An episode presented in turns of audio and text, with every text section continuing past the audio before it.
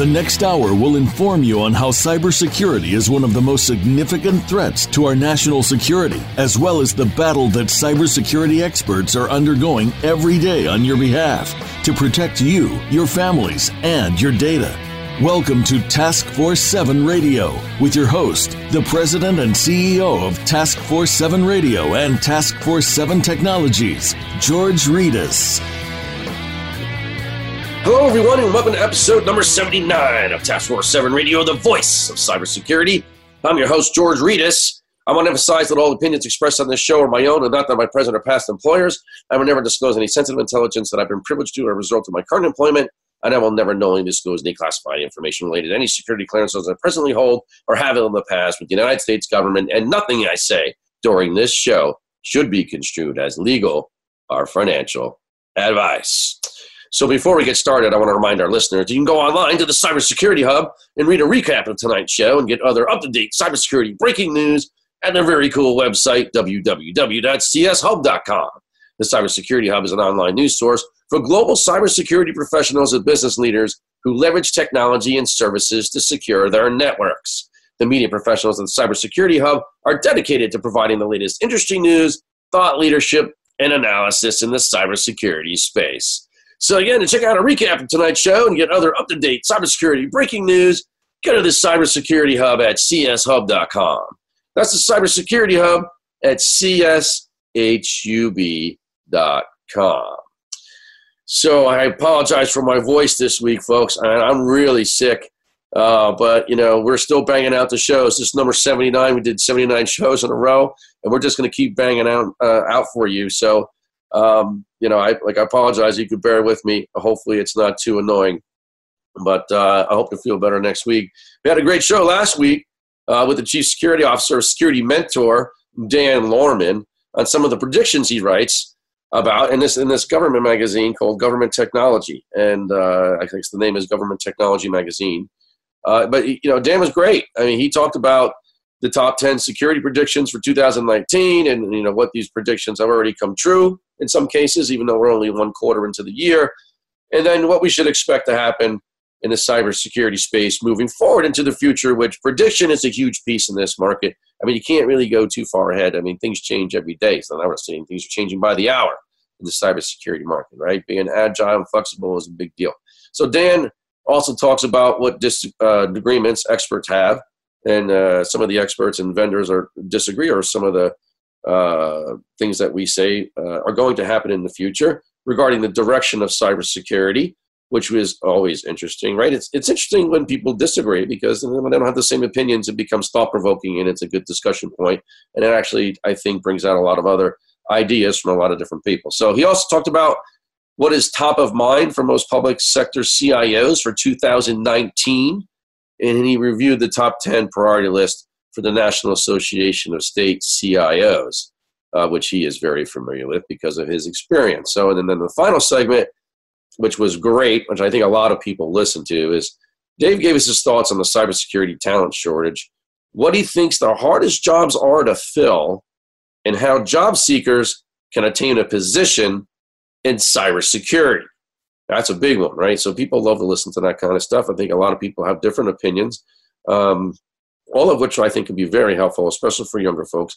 And the episode was packed with all kinds of good information. So, look, I, I, promise you, you will walk away smarter than you were before you listen to it when you turn it on. Right? The Chief Security Officer of Security Mentor, Mr. Dan Lohrmann, talking about what predictions have already come true in 2019 on last week's episode. That's episode number 78 of Task Force 7 Radio. Well, if you're listening to us live on Voice America right now, or maybe someone just sent you the link to this episode, you might be wondering how you can listen to all the previous Task Force 7 radio episodes on playback. So just go to our new TF7 radio site at tf7radio.com and hit the episode tab at the top of the homepage, and you can find all the TF7 radio episodes right at your fingertips. You can also search our guest library, which is a most impressive list of some of the most prolific cybersecurity professionals in the world. And of course, we have our news section as well, where you can check out all the latest cybersecurity news and news on Task Force 7 Radio. And you can even write comments on the different news articles and topics that we're talking about on the show. which makes it a lot of fun. So since we're on 11 different playback mediums now, and, and people usually have preferences on which ones they like, right? No one, a lot, of, everyone uses something different. We, we made it easy for you to find all the playback mediums that Task Force 7 is on. You hit the subscribe button at the top right of the homepage, and it'll take you right there. And most importantly, you can subscribe to our show right from the TF7 radio website, which is really the best way to stay connected to the TF7 network and family, right? So this way, you will get all the TF7 radio updates right from the site.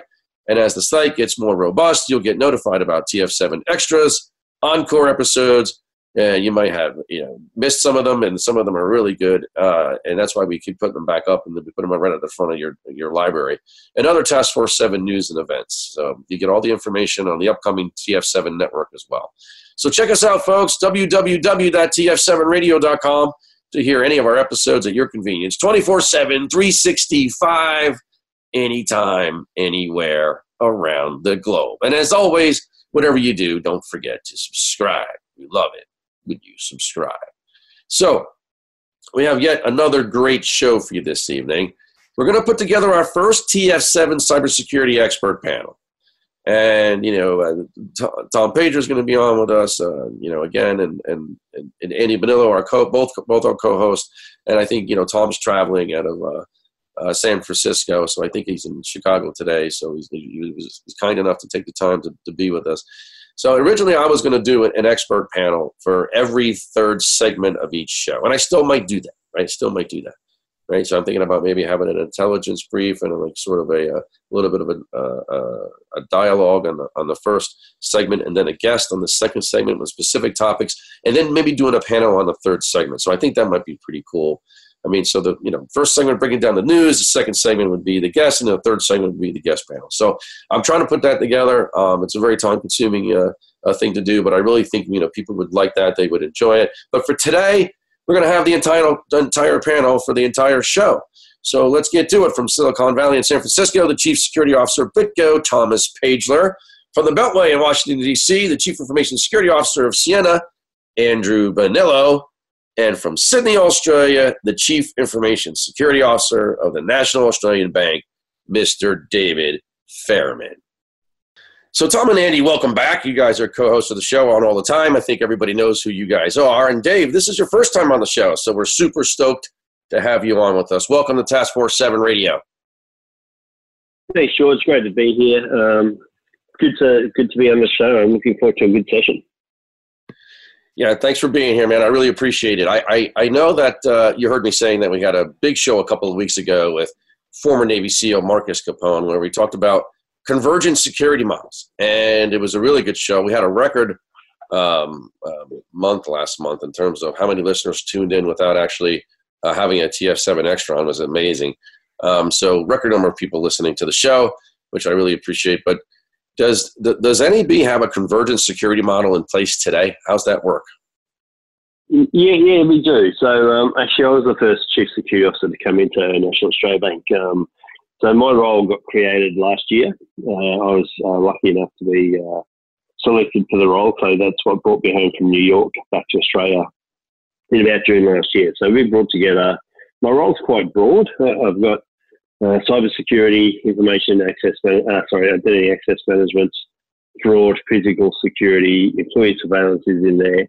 Sort Uh, all our investigations, bribery, corruption, misconduct, uh, pretty much everything you can think of end to end, executive protection, end to end that you can think of from a security perspective uh, falls underneath my remit. So we're the first bank in Australia to do that. Um, we're, you know, we're, we're working through what that, that program looks like clearly with my previous experience, I bring that from the, the UK and the US, where we saw a lot of the financial institutions move down that path over um, you know, over a few uh, over the many uh, many past few years. And if I think particularly back in my UK days, back in 2005 through 2010, um, you know that was a fairly common model. So at least I've been able to bring that to, uh, bring that to the table. But I'm a big believer in the convergent security model. I think we've seen that trend in the industry now for, for several years. Well, so that's really interesting. I didn't know that you were the first bank to actually implement uh, that convergence security model. So how, how's that working for you? What kind of advantages do you see uh, you know, and having that model in place. I mean, what's going on at your bank yeah. in terms of the benefit, right? Yeah. Yeah, look, look. I think uh, that, you know the benefit really comes back to one, a couple of things. So I think about a fusion center. So when I think about you know some of the more advanced um, institutions that have gone down this path, it's really about bringing that data, all those what has been typically siloed data sets, bringing them together underneath the one roof into a big data environment and allowing them to identify patterns in that data that they probably wouldn't have seen if it had been looked at uh, in isolation. I think there's that one piece. That gives you a lot more, it allows you to be a lot more intelligence led, particularly once you start looking at all your internal data. So whether it's your uh, financial transaction data, whether it's your investigations, case management, or your cyber data, you know, the entire click stream from the, the mouse click through to the um, all the way through the financial transaction for the customer. Uh, you know, you can see everything in, into that space. You've got all your external threat data. I think bringing all that stuff together and starting to identify those patterns, and then more to the point, identifying anomalies outside of that, which could be uh, potential areas of threat. I think that's that's one really core um, sort of key cornerstone element to the program. The second thing for us, I think, is um, really bringing the teams together and the situational awareness that you get of having the teams integrated and working more collaboratively than ever before. The team sitting together, hearing uh, other teams talking about specific instances, being involved in, in, incidents side by side. I think you know they're starting to see it just uh, it generates conversation, it generates thought, and it triggers um, conversations that probably wouldn't have been seen before, which I think allows us to to be a little bit quicker with joining some of the dots and, and responding to some of the issues. How are the uh, how are the physical security teams and, and, the executive protection teams integrating with the cyber teams? Is that uh, is that? So, yeah, great. Yeah, really good question. Then, so um, you know, a couple of things there. Clearly, they both we, we have uh, operation centers, so security operation centers uh, for physical security. For should there be a, a physical security incident, uh, but also we have a security operations center and incident response process for our cyber uh, capability. So we're starting to bring that together. They're still physically separate SOCs at this point, but we are um, working down the path of co-location for them uh, by the by the end of the uh, end of this year. Also, just aligning on incident management processes and sort of disciplines. So what we're starting to see is, you know, some uh, particularly in the cyber security space, we're probably a little bit more disciplined around uh, the way that we manage incidents. So taking some of those disciplines and practices and, and, bolstering the overall capability from a physical security perspective. When it comes to executive management, uh, executive um, yeah, executive protection, I think uh, you know the, the benefit we're seeing is really the convergence of the cyber security elements into executive protection, along with executive protection, just about uh, security monitoring, setting up alarms, and making sure that is a perimeter for, for an executive. It's also around looking at the digital risk profile of that executive, looking for so we're le- leveraging cybersecurity technologies that allow us to go out there and, and scan the environment, looking for false uh, or fraudulent LinkedIn profiles, etc., which are clearly used for you know business email compromise or social engineering to of, of um, adversaries or threat actors purporting to be executives. So we're bringing that together and bringing that um, as one of the as a, as a combined uh, approach for our executive protection process. So bringing the physical security guys, getting them more aware of the cyber security threats that that impact the, the executives in which we protect. So this is really interesting. You know, I I think. Um, you know, when we worked over at JP Morgan Chase together, we had an intelligence team that was actually combined with a bunch of different domains. Yep. We had fraud intelligence, we had cyber, we had executive yep. protection, right? Political uh, intelligence, regulatory intelligence, and a bunch of other things. Do, is your intelligence team uh, structured like that today? Yeah, the, the team isn't pulled together underneath the one function. It's a, it's a fragmented intelligence team, but I have one head of uh, like a, a global head of intelligence who runs that, what I would call that discipline or that function but the intelligence teams are embedded in the team. So the cyber intel teams are still part of the uh, intel, are still part of the cyber team. The fraud intel team is still part of the fraud team. We have one centralized person who owns the overall strategy and direction of how we're starting to pull that together. Now, whether or not we start to converge those teams over time is, another question. But uh, for the first time, what we have is one consolidated, uh, holistic end-to-end view on how we think about intelligence. And actually, that, that individual who runs that for me is based in New York and comes from a similar background to to, to you and, and myself in terms of the experience of the organisations they've worked for, but also have worked for some of the organisations that you expect to get great threat intel people out of, you know, uh, with a you know, Secret Service or um, FBI type background. Nice, nice. So, what, do you? What are some of the problems that you're running into? Some of the obstacles or challenges, and maybe some of the disadvantages of having this model. I'm sure it's just not all a big birthday party, right?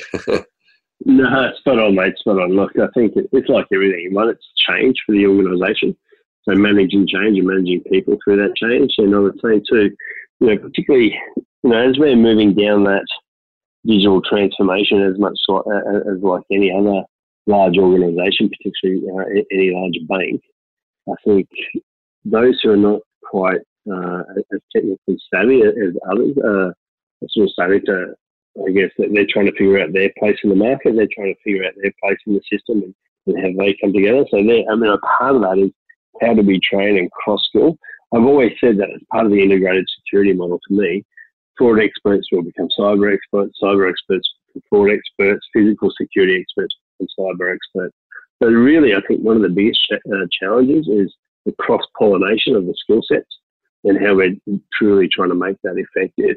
I think there's that piece. One is, and the other piece is, like I say, managing change. It's a big change for Australian banking for us to head down this path uh, always been very siloed before. Uh, it's great that we're the first to be on the path heading down this.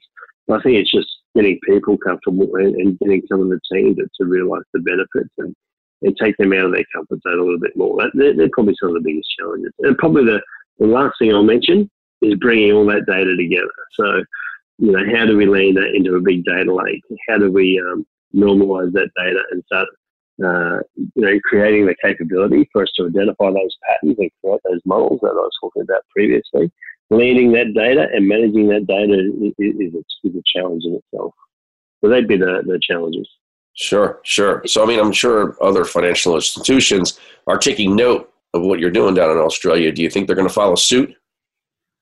Yeah, I do actually. I do. I don't think it's. it's uh, I think it was great that uh, National Australia Bank were the first to to be on this path, but I know that there's discussion with the other banks, uh, and they're looking at heading down this path. And because I think we, we've seen this across the industry now for many years, as I mentioned before. So I, I don't think it's only because NABA had, had gone down this path. I think that's been a trend that we've been seeing. But I think now that one bank's taking the plunge, the others will be soon to follow.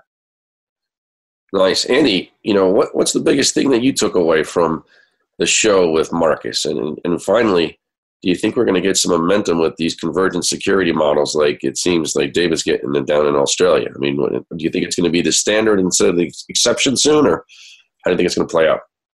I'd like to think so, George. You know, I think it's great. I mean, kudos to you, Dave, for for putting it together. I mean, I think you know those being able to make the business case. I think companies, if they can see the benefit of you know not having to have multiple organizations and manage multiple organizations, I think there's extreme benefit you know the takeaway with with Marcus right is being able to take um, you know leaders right? Like he, he said right he, he had leaders that would come down to the to the, the, the working level right and understand you know the challenges they go through. I thought that was a, a great thing. And i think that would really help you know when we start to talk about converged models is you know executives you know like ourselves right having to make sure we take continue to take the time to to understand what what people need and I think once we understand like, what data they need, people will start to go more into the converged model. Yeah, I agree. So, Tom, you know, I see many organizations are struggling between the CSO and the CISO over who might take control of a convergent model because in most organizations there are two models that exist now. So unfortunately, I see all these companies, know, these, this as a cost cutting uh, exercise. Well, you know, they say, well, we only need one of these executives, we just need one without the. I don't really think it's one or the other. I think it's you know a combination of both organizations being converged into one. And, and unfortunately, uh, outside of seeing this as that cost cutting uh, measure opportunity, they need to you know to choose between one level uh, executive and the other. They, they, I think it's actually possible for them to do it with both. Maybe have a, a, a, a CISO or a, you know like a, a chief security officer and then a deputy chief security officer, something like that. Is it possible for someone without cybersecurity experience to take control of a convergent model? Yeah, I think absolutely. I actually agree with some of the stuff Dave was saying in that I think the the leadership, the management is more important sometimes than the fundamental understanding of the different areas because what it's really hard to find someone who can understand how everything should um, operate together, how to empower the necessary individuals, and to make sure that the data sharing is happening.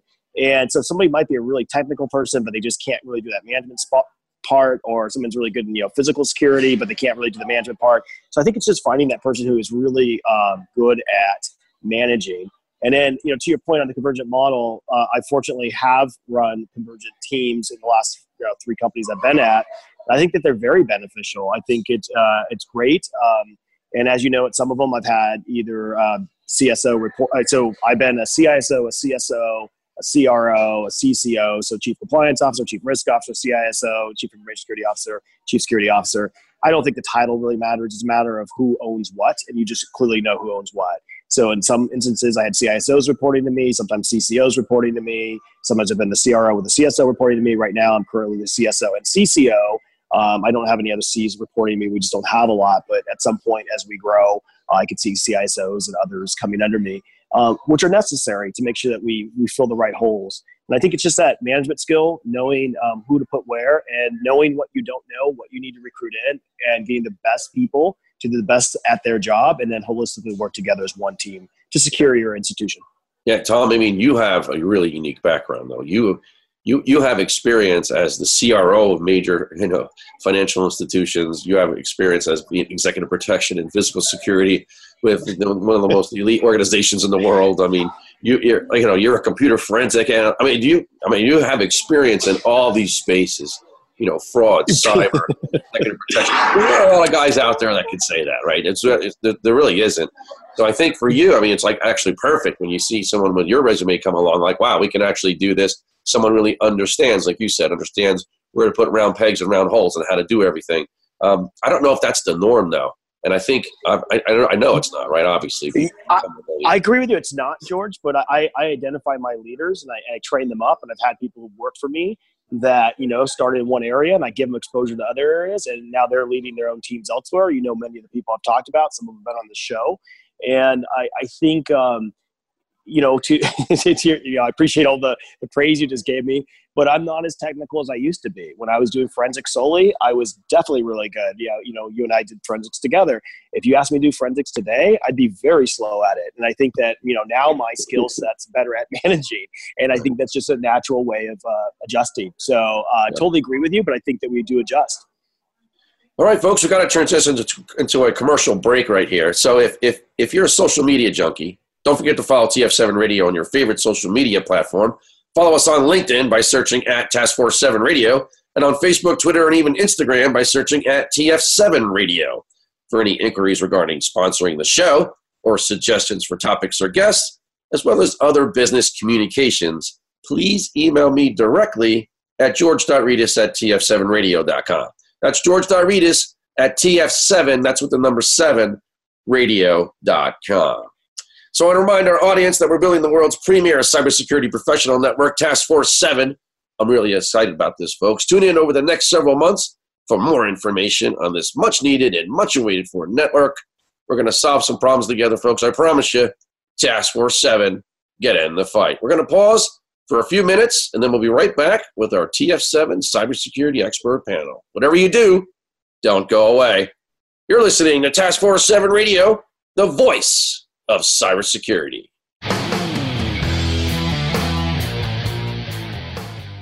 Become our friend on Facebook. Post your thoughts about our shows and network on our timeline. Visit facebook.com forward slash voice America. The rules of enterprise security have changed. Your employees work remotely. Their devices access corporate data in the cloud. Phishing and other threats are intensifying. Traditional perimeter based security is no longer enough to keep your enterprise safe. You need a new approach that protects your organization from the outside in. Lookout Post Perimeter Security enables protection at the endpoint and establishes continuous conditional access to data based on risk so you can protect your mobile workforce against phishing and other New World threats. Now you can secure the post perimeter world. Visit lookout.com forward slash task force 7 to learn more today.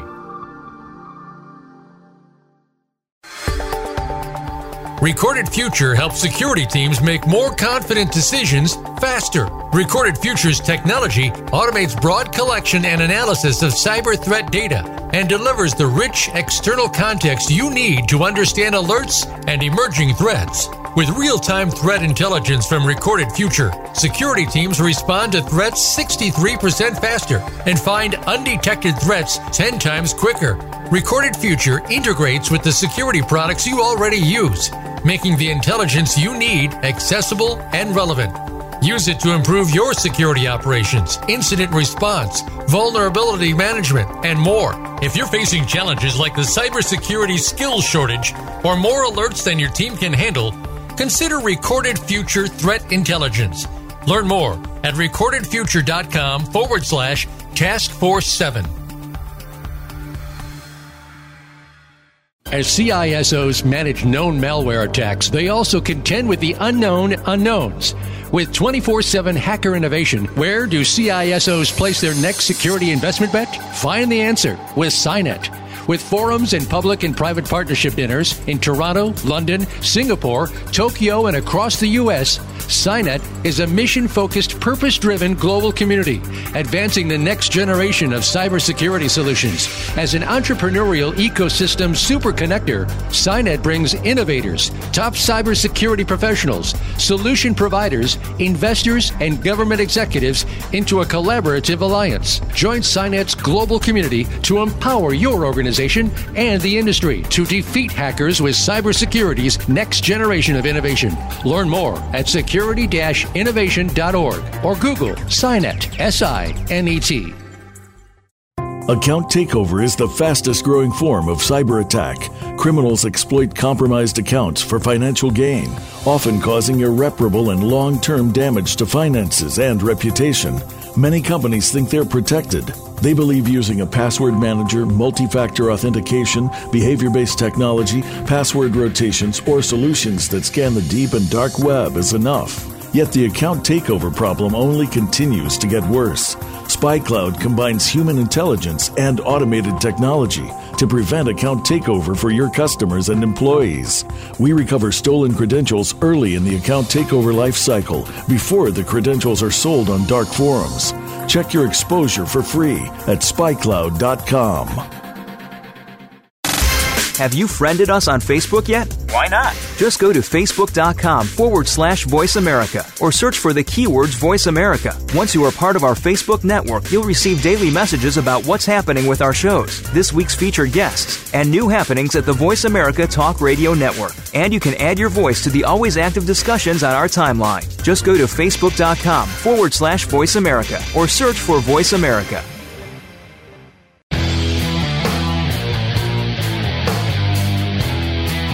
You're listening to Task Force 7 Radio with George Rettas. If you'd like to find out more about our program, please visit the website at taskforce7radio.com. Again, that's Task Force 7 with the number 7 radio.com. Now, back to this week's show. Here again is your host, George Rettas. Welcome back to Task Force 7 Radio, the voice of cybersecurity. We're back with our first ever TF7 cybersecurity expert panel.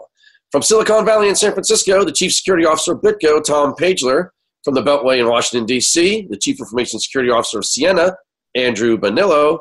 And from Sydney, Australia, the Chief Information Security Officer of the National Australian Bank, Mr. David Fairman. So, gentlemen, again, you know, I was reading a great article uh, not too long ago written in cyberscoop.com by Sean Lyngaas. I think that's how you pronounce his name. And he was he was talking to the CEO of Tenable Amit Yoran, which we, we all know uh, who that is, and we're all friends with Amit. So he was talking to him about, you know, uh, he, they were basically on the sidelines of the RSA conference, and they were talking to them about, you know, I guess his general thoughts on the conference. And Amit said that he thought that a good chunk of the cybersecurity industry was smoke and mirrors. And he thought that companies were, you know, hawking these shiny products that aren't needed to block most intrusions and, and most hacks that happen. And that, quote unquote, it's an industry that has fed and continues to feed to a large extent off of fear mongering, which I thought was really interesting. Um, this is something that we talk about all the time when you go into the board. You don't want to be going in there and scaring everybody all the time to get money. That's not the way to do it. Um, but it's you know it's definitely a big topic. So Andy, does he have a point? How much of the cybersecurity industry right now is just being run by smoke and mirrors? And it's sad to say, George, but I think a decent portion of it, right? I think um, you know you can't walk the RSA floor. I mean, we talked about this, you know, weeks ago, right? That people are just building tools, and it's the same, you know, buzzwords every year, and they don't have a good fundamental understanding of what some of the tech is that behind it as they're using the buzzwords. Um, I think, unfortunately, you know, like you said, the the fear, uncertainty, and doubt component, or the fear mongering, you know, that's why I think most companies are moved towards a risk based model. Like, how much is enough? What do I have to spend? What's the threat that I face? And and and am I unique? Um, so it's unfortunate, but I think you know there's been a ton of investment in a lot of products. You see, you know, cybersecurity tools, you know, um, you know, start to fade off really quickly, um, and then only only the really strong ones survive. And uh, also, unfortunately, I think you know trust is a big component. People follow um, security tools based on who's behind the tech. Um, and if you don't have a good understanding of who's really innovating in this space, it's easy to fall into a trap where you know you think a tool is really good. Yeah, so there's, a, there's there is a lot of confusion out there. I mean, you know, Tom, what are your thoughts on this issue? I mean, do you think that everyone's just out for the shiny new product and they, you know, going to press the button and solve all your problems? I think it's a, unfortunately there's a lot of people who are new to the space, and when they're out there and they are uh, swayed by shiny new you know uh, items, and you know that's that's the the job of people at RSA and new companies is try to sell shiny new stuff. And you know that's why personally um, I'm, I do like Andy does risk based approach. I I make sure that I have my fundamentals that I need and I require, and then I um, you know I, I I deal with that and, and I build on that, and I, I don't get distracted with the shiny new thing. I don't believe in the snake oil that someone's trying to sell me. I make sure that my fundamentals are there. I take a risk based approach, and then uh, I selectively go after things that I want to add to it. And I go look at the vendors that offer what I'm looking for. You know, it's interesting. We keep coming back to the risk based approach, although I don't think a lot of people actually, you know, think about information security from from a risk perspective, and I don't even think about CISOs as risk executives. I don't think. I really don't think. I guess it's not as prevalent, and I was what I would like it to be. I mean, Dave, is the confusion on the solution set market down in, in, in Australia just as chaotic as it is here in the United States? Yeah, absolutely. We're not immune to the um, overhype and the over marketing that we see coming out of the cybersecurity industry uh, more broadly. You know, we have our own um, uh, uh, innovative I- environment and uh, ecosystem here, just as much as you, obviously not on the scale that you see coming out of the Valley or, or out of New York or out of the US in general out of Israel. But yeah, look, we, we do see, um, you know, I think there, there's a lot of confusion with, uh, my peers and, and other cybersecurity specialists, you know, across Australia. I want to echo some of the comments uh, from the from Tom and Andy around, you know, just basic hygiene. You mentioned it before. The basic hygiene. I don't think that can be overestimated uh, or overstated.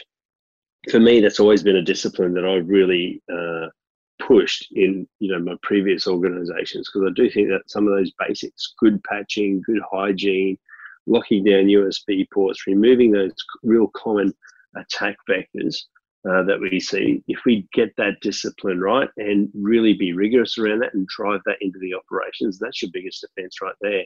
And then I think to, to Tom's comments, you get that right, and then you overlay that with very selected uh, point pieces that you want to complement that environment but the, you know what you don't want to do is you don't want to drive, don't want to think that you need every tool to, to solve every particular problem. And some of the, the conversations I have with vendors are, is that a problem I really want to solve for anyway? As opposed to tell me a problem that you can fix for me. I don't even want to fix that problem.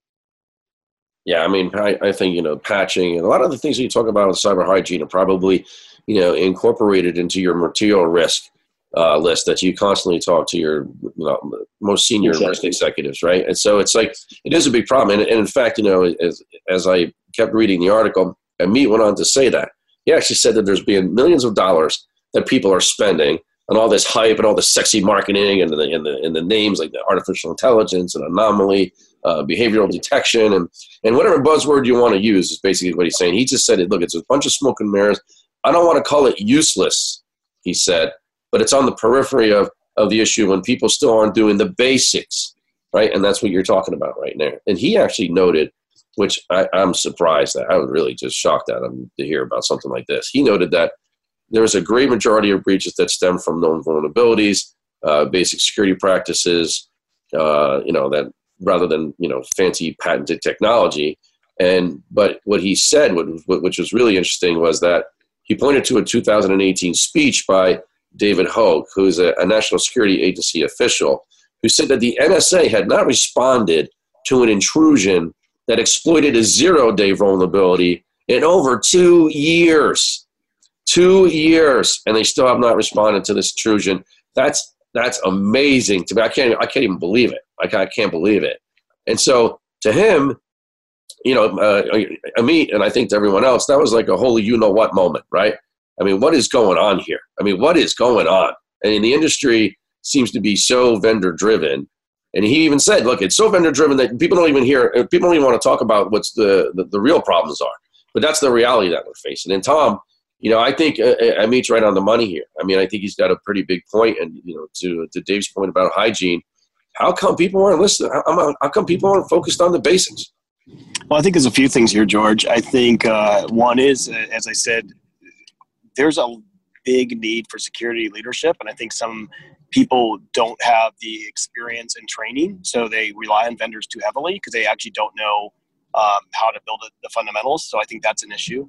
I think there's also an issue that sometimes people inherit um, a program that might have vendors already in there that you're stuck with and then you're trying to piecemeal things together and you know instead of like holistically just ripping it apart and maybe starting again or you know making sure they understand the fundamentals another area sometimes is either executives or board members uh, get the their ears bent by someone in the vendor world and then suddenly they're asking for it specifically and you know instead of pushing back and saying hey this is actually not important on the roadmap right now it's something i'll evaluate later a lot of times people are like well i'll just get it because it'll make them happy and it's a tool and, and sometimes it's not the tool you really want and exactly those kind of things happen. Suddenly you have a security vulnerability that's been around for two years you don't address as you have some you know awesome detection tool thing that's supposed to save the world but it doesn't matter they're already inside.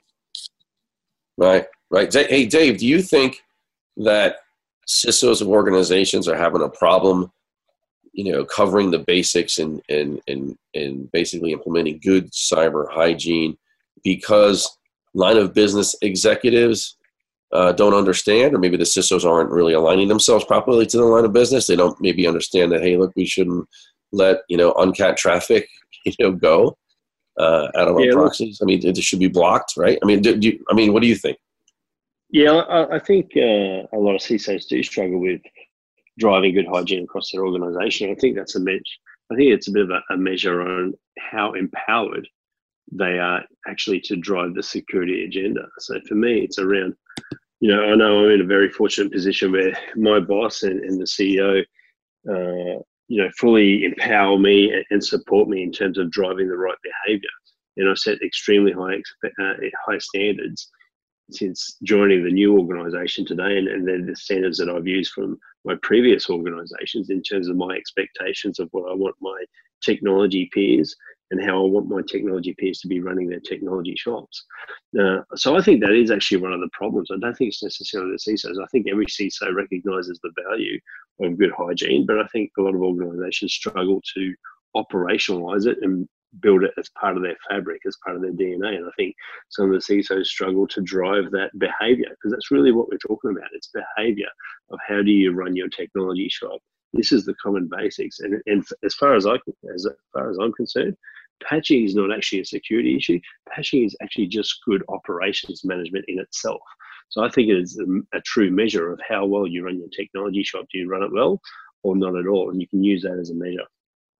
Yes, you make some really good points here. I mean, Andy, you know, operations is a lot different than technology, right? And and and especially when you're trying to, you know, implement some of these things. I think just like some of the other material risk, when you you know the especially when, you look at vulnerabilities. It's the security team that detects these vulnerabilities and learns about them, but it's really the operations teams and other tangential teams in the line of business that actually execute on these types of things. And getting everybody on the same page is not always very easy. I think you need those persuasion and influence and negotiation skills. As a CISO, you need to have that, you know, be a professional relationship builder, which I think, you know, a lot of CISOs struggle with too, right? But I mean, so what are your thoughts and what do you think is the problem? Well, I think there's a lot of people thinking that if they buy a tool, they're good, right? And, and yeah. they're really not focused on maximizing the tool, you know, fill in the gap of, you know, why they're buying the tool. I mean, Tom had a great point. Right? I only talk to technologies or capability providers that fill the hole that I need to fill, right? And that's a really mature statement, right? And I think, um, you know, people are good at buying tools, but they're not good at focusing on the integration, the optimization, understanding what their gaps are after that, and then finding, you know, the right solutions to fill them. And that's a people process technology, uh, culture, awareness uh, thing, right? It's they all have to be integrated and, and tuned together. Um, and that's just why also I think you see companies take you know a maturity journey, right? You have to go from point A to, to point B, B to C, um, and make sure you're covering those gaps, you know, along the way. You know, hey George, I'd love to jump back in on one more thing that sure. Dave brought up, which I think is great. Is when you think about it too, is the operation hygiene is so important because you know, as he said, like good patching is, is fundamental, but honestly, there's a lot of infrastructure changes coming right now that are just inherently more secure and better. And example, look at Google. They, they're doing this whole Kubernetes and they're offering it for free out there. Anybody can move to it. This allows for containerization. What you basically can do is do a Kubernetes cluster in the cloud. You then um, that you own the servers below that. You patch those, keep those good, and then the developers who want to you know build on, on things can build up and spin up their own containers with their own stuff. It doesn't matter if they patch it, what they do with it, because you can blow it away. It's all segmented at the at the core level below it, you can control those servers and basically keep them running and, and spin them up and bring them down as needed. So basically, a good operations team's got fundamental good security around these servers that support an infrastructure that developers can go do what they want to on. It, it actually goes faster. It's better for developers. It's more secure. So that's the kind of stuff that people should be looking at, not some kind of tool that's just going to go identify threats. Yeah, no doubt. And you know, this is going to be, I think, a, a, constant debate. We should bring more attention to this on the show as we move forward. Maybe even do a whole show on it and list, you know, some of the basics that that uh, that teams should be doing. You know, whether it be you know external storage, email, admin privileges, uncapped traffic. I mean, there's a whole bunch of you know, even asset inventory is huge. You know, how do you protect something you don't even know you have? I mean, data you know, governance. What what do you have? What what's the classification? Right. Who has access to it? You know, all that. Yeah, data discovery, data classification, data governance. Yeah, that'd be great. All Huge. That. Yeah, I mean, we should do a whole show on it because I think people would listen. Because this is, you know, this is the this is the basics, right? And you got to have the basics down before you start going out buying a whole bunch of shiny new tools that just overlap each other, create duplicative technologies, and waste money, right? But it was another great topic for a discussion that came up in the uh, in the article uh, with Amit, and, and that is around attribution and the value of attribution. And uh, you know, I, I, have a pretty strong opinion about this.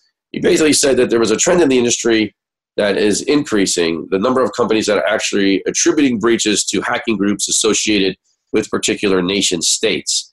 And uh, for Iran, attribution is much more useful to governments than to network defenders. And I don't necessarily, you know, disagree that it's it, it might be more useful to the government in some in some ways, right? Because of what they do in the nature of their offensive operations and things like that. But I think, you know, he also went on to say that that there was tremendous value in attribution for governments for the establishment of norms and behavior uh, that can eventually become part of international law, uh, which is another good point, actually, uh, that he told Cyberscoop. But for the potential targets of cyber operations, he basically said that there was little value in attribution. Now, um, you know, Dave, I really don't disagree. Uh, I, I, mean, I really don't agree with that statement. I kind of I disagree with it. I think that you know there is a lot of value in attribution in the private sector. I think attribution is very important uh, for network defenders in the private industry, and it's an essential part of a intelligence-led cybersecurity program where you have to know your enemy, you have to know yourself, and you have to create this constant learning environment. Right? I think that's essential to your success. What are your thoughts around attribution in the private sector? Yeah, look, I, I can't agree with you more. I think it is important. I think it does come back to being intelligence led. Think it's very important for you to understand what you, who your enemy is, how do they operate, so that you can try and stay on the front foot of that.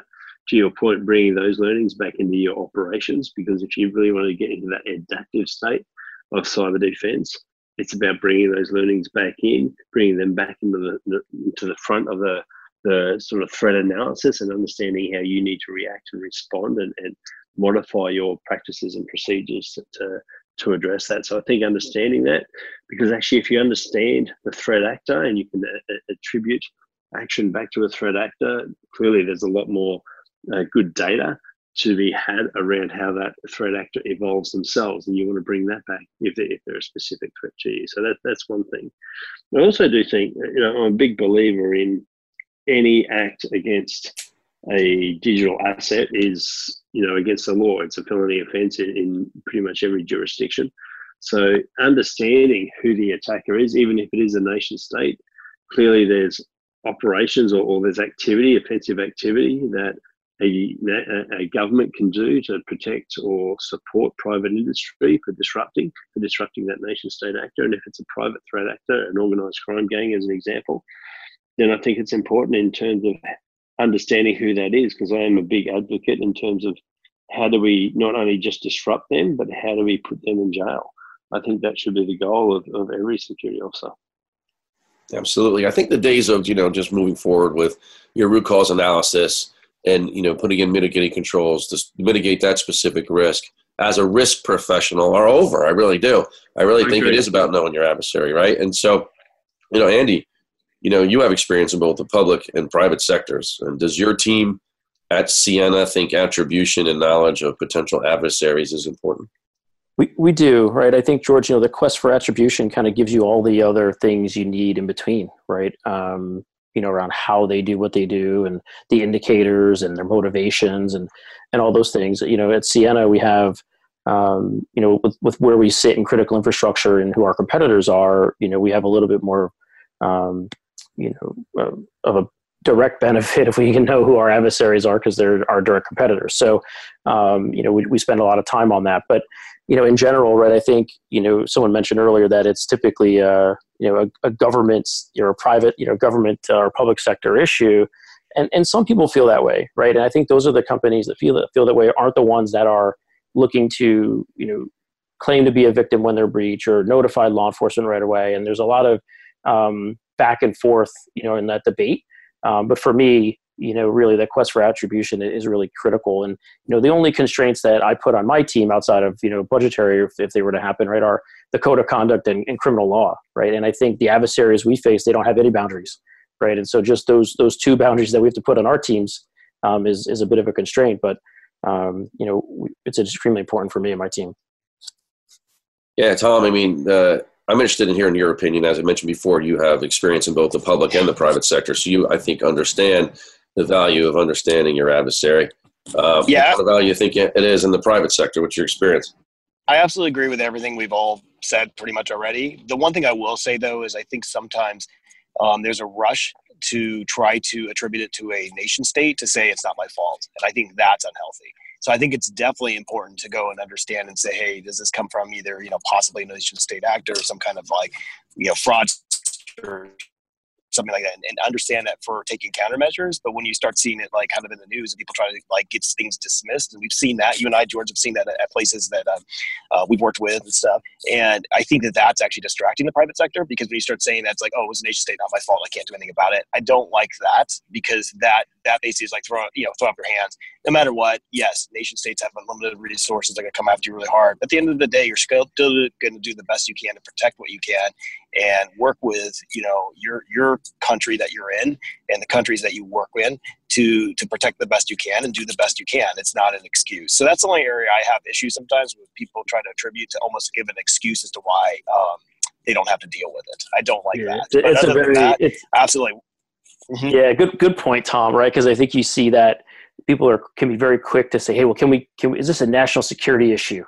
Right? And can we get mm. can we bring in you know request for technical assistance and start to bring in you know the intelligence community and put this thing under a national security umbrella right um, it's a very interesting conversation um, Jordan, I think it would be fun to have another show just just on that. yeah, Yeah, I think probably. We could, we could definitely deep dive here. yeah, I mean, you know, you put good points on. Probably a lot of people want to attribute it to nation states because when you talk about nation states and they have unlimited capability, unlimited, you know, budgets, unlimited skill Yep. sets, you know, and, and so it's up. It's like almost a David and Goliath type of thing, and they, you know, to deflect sort of responsibility and, and accountability. So I, that's an interesting point. That's an interesting point. But uh, look, guys, we got to take a quick break uh, to hear from our sponsors. But don't go away, folks. We'll be right back with more from our TF7 cybersecurity expert panel with an update on the importance of the Five Eyes Alliance and election security around the world. You're listening to Task Force 7 Radio, the voice of cybersecurity. Become our friend on Facebook. Post your thoughts about our shows and network on our timeline. Visit facebook.com forward slash voice America.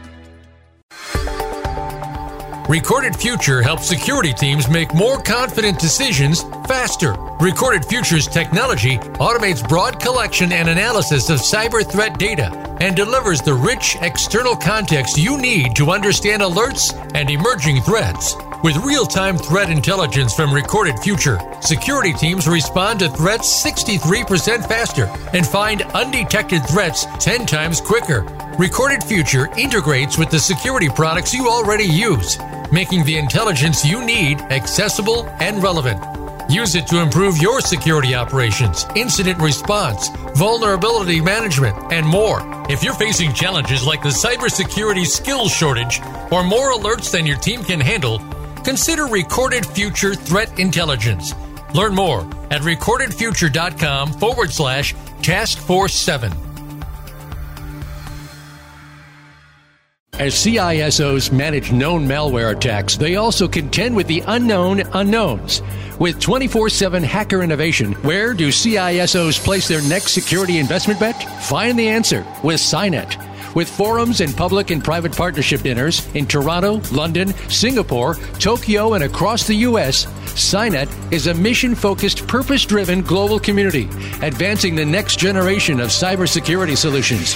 As an entrepreneurial ecosystem super connector, brings innovators, top cybersecurity professionals, solution providers, investors, and government executives into a collaborative alliance. Join SINET's global community to empower your organization and the industry to defeat hackers with cybersecurity's next generation of innovation.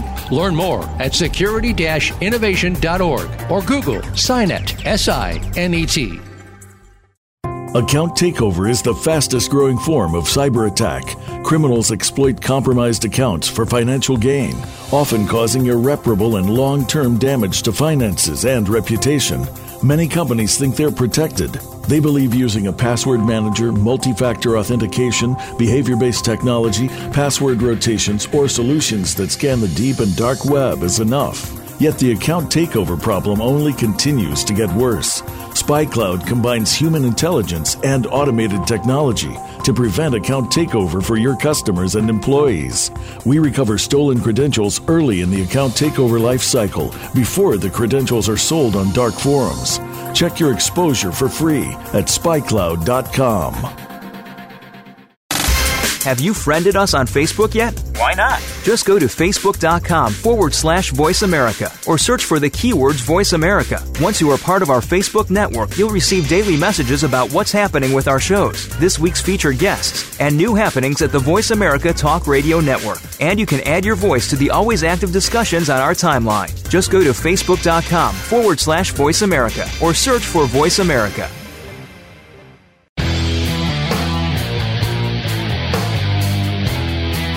You're listening to Task Force 7 Radio with George Rettas. If you'd like to find out more about our program, please visit the website at taskforce7radio.com. Again, that's Task Force 7 with the number 7 radio.com. Now, back to this week's show. Here again is your host, George Rettas. Welcome back to Task Force 7 Radio, the voice of cybersecurity. We're back with our first ever TF7 cybersecurity expert panel. From Silicon Valley and San Francisco, the Chief Security Officer of BitGo, Thomas Pageler. From the Beltway in Washington, D.C., the Chief Security Officer of Ciena, Andrew Bonillo. And from Sydney, Australia, the Chief Information Security Officer of the National Australian Bank, David Fairman. So, guys, I was you know continuing on that same article that we had in the in segment two. Uh, the FireEye CEO Kevin Mandia told Cyberscoop last year that his company typically gives the U.S. and its Five Eye allies a heads up about threat intelligence reports that it plans to publish. And some cybersecurity professionals took issue to that. They were saying, "Hey, look, you know, we don't like that that whole method that you're using with the Five Eyes." They were basically arguing for a country agnostic approach to disclose, disclosing hacking threats.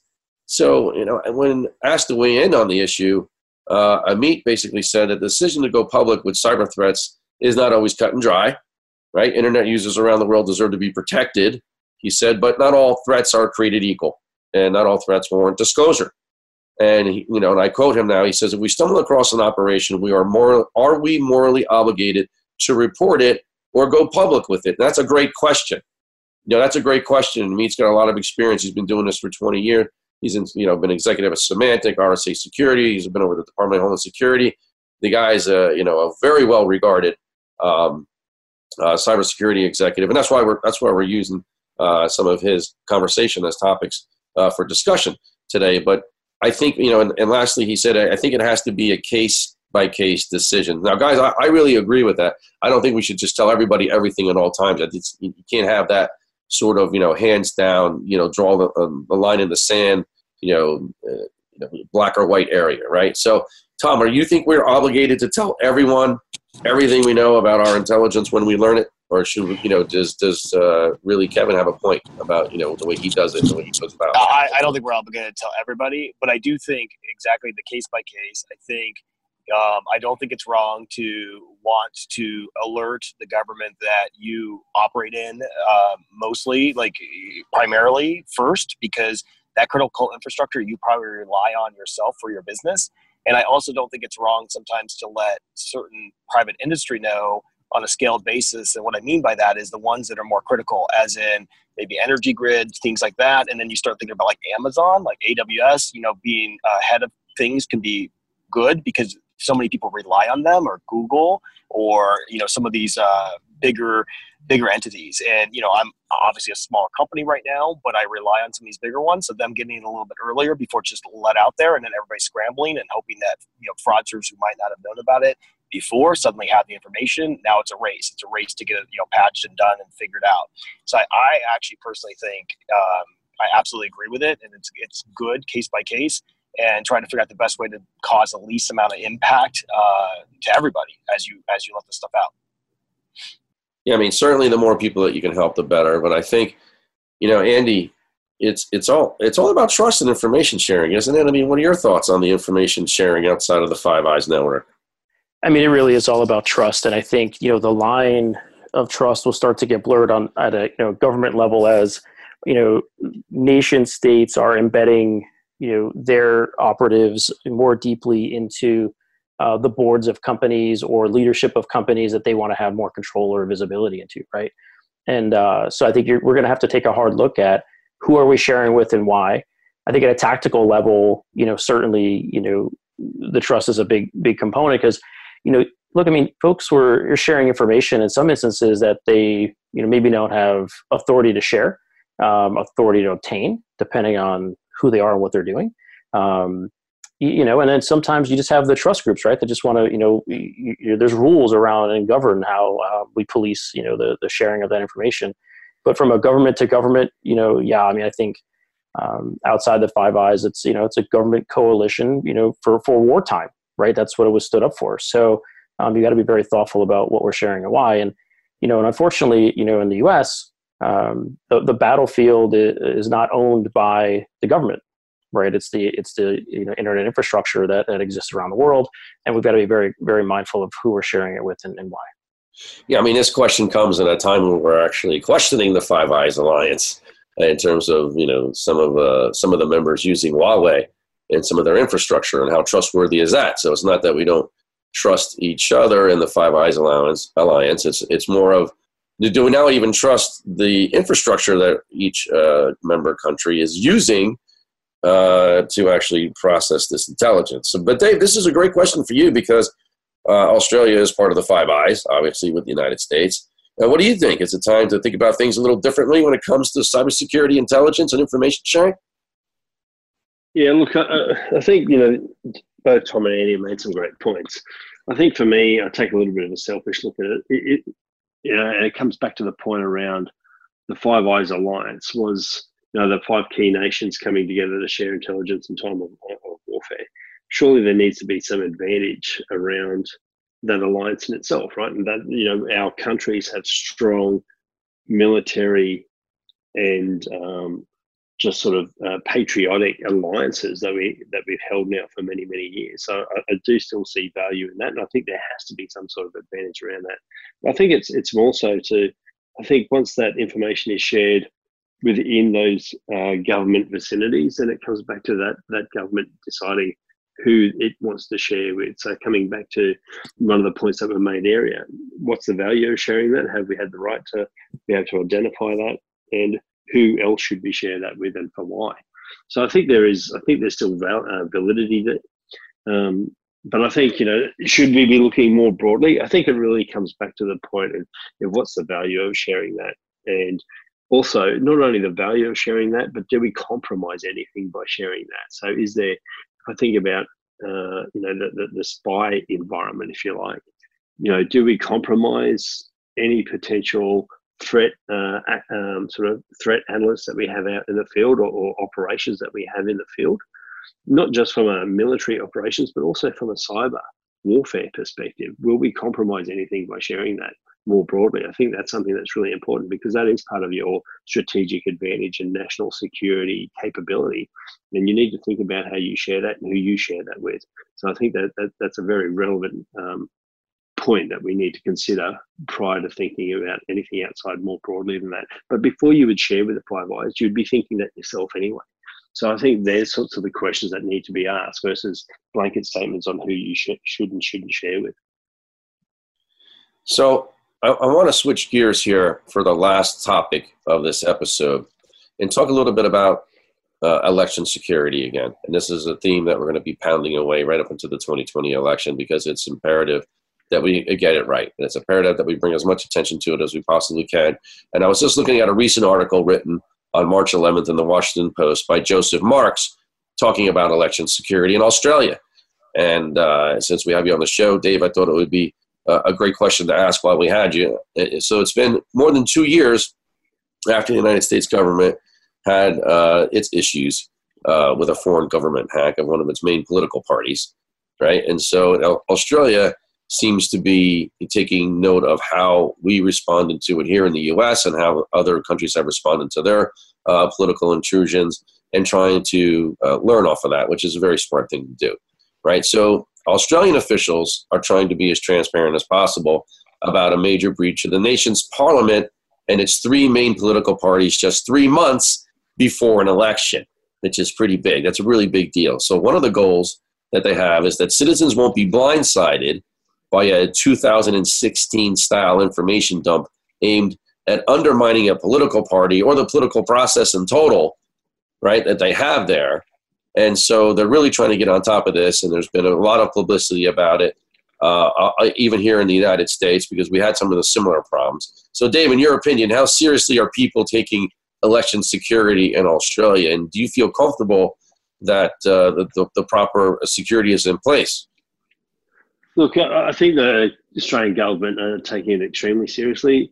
I was actually in Canberra only uh, less than two weeks ago, and we were talking about matters of national security and and the recent report around the breach or the compromise of the three major political parties in Australia came up in, in, in discussion. So it is a, a, an issue that is taken extremely seriously. I think the Australian government uh, are taking uh, making all moves and all measures that they can to ensure that you know the right measures are taken to protect the sanctity and the integrity of the Australian voting system. You know, we are coming up to a, a new election, new government, uh, federal election, where we will be voting for a new power government at the federal level and therefore a new prime minister, and that is only months away. So clearly, a lot of focus on that within the government at the moment. Uh, with the breach that was recently announced, I think that was back in February or March. I think it was February. They still haven't, uh, coming back to our previous conversation around attribution, they have there hasn't been any clear indicators as to who the perpetrator was. Uh, however, there's been speculated. It's been speculated through non-verified sources that it was, you know, China.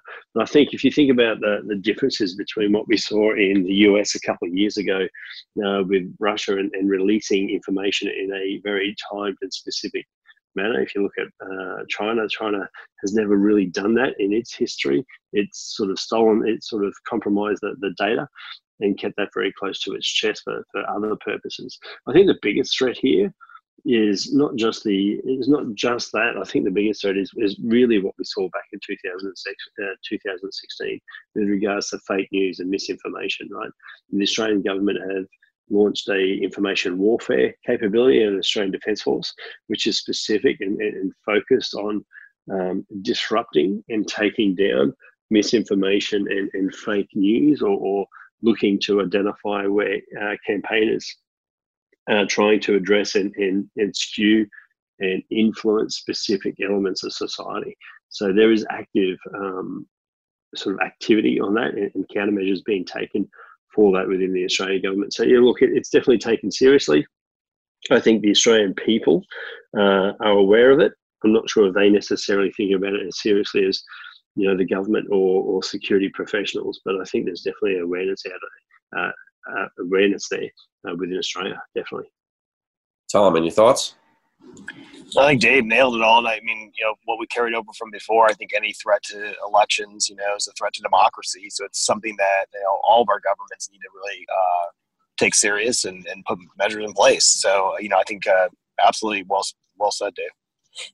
And Andy, you know, how much you think that they, uh, these foreign governments are really achieving their purpose by you know getting us to fight against each other, right? You know, they hack one political party, and then the other one uh, um, is basically at a, a, disadvantage because the uh, the party that was hacked is saying, "Oh, well, you know, they're either they're political operatives, an extension of that party, or now you have an advantage over me," and then you know they're trying to uh, take the election and you know and basically throw it out all out of uh, out of whack, and the, the legitimacy of some of these elections to actually just be in question. We just talked about Israel, Israel not too long ago. We talked about uh, Switzerland. Uh, we're talking about Australia. You know, in the United States, this is a big deal. This is happening. It seems to uh, m- most of the free world is, is having this problem right now, and I don't see it going away anytime soon. No, it won't. And I also think it, it does highlight the importance of, you know, the Five Eye type alliances. Imagine if we couldn't have shared, you know, information with, you know, Australia, right, leading up to their election on things that we had learned um, and now vice versa, things that they're experiencing that we would want to. But um, you know, the distrust that it puts into, the, I think what it does is it really just continues to maybe polarize, at least here in the U.S.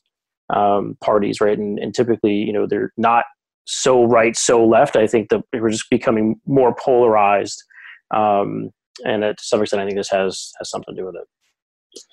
So, guys, I know that you know you guys are all over the place right now, all over the world. Tom, you're traveling. I think you're in Chicago uh, uh, today, even though um, you know I, I, we always announce that you're from obviously if you're from San, San Francisco, that's where you're headquartered out of. But I think yep. you're moving around today, and, and, and look, I really appreciate you taking the time to join us, Dave. Thanks so much for coming on. Happy to be here. Thanks, Andy. Appreciate you, man. Thank you. Thank you, George.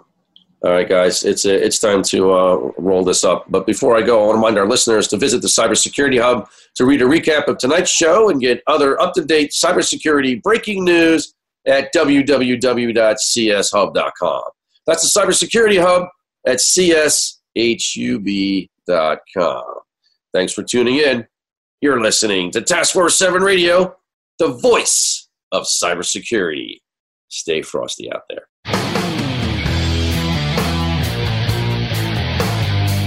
Thank you for tuning in this week to Task Force 7 Radio. To learn more about Task Force 7 Radio, please visit our website at taskforce7radio.com. Be sure to join your host, George Rettas, again next Monday at 8 p.m. Eastern Time, 5 p.m. Pacific Time on the Voice America Business Channel.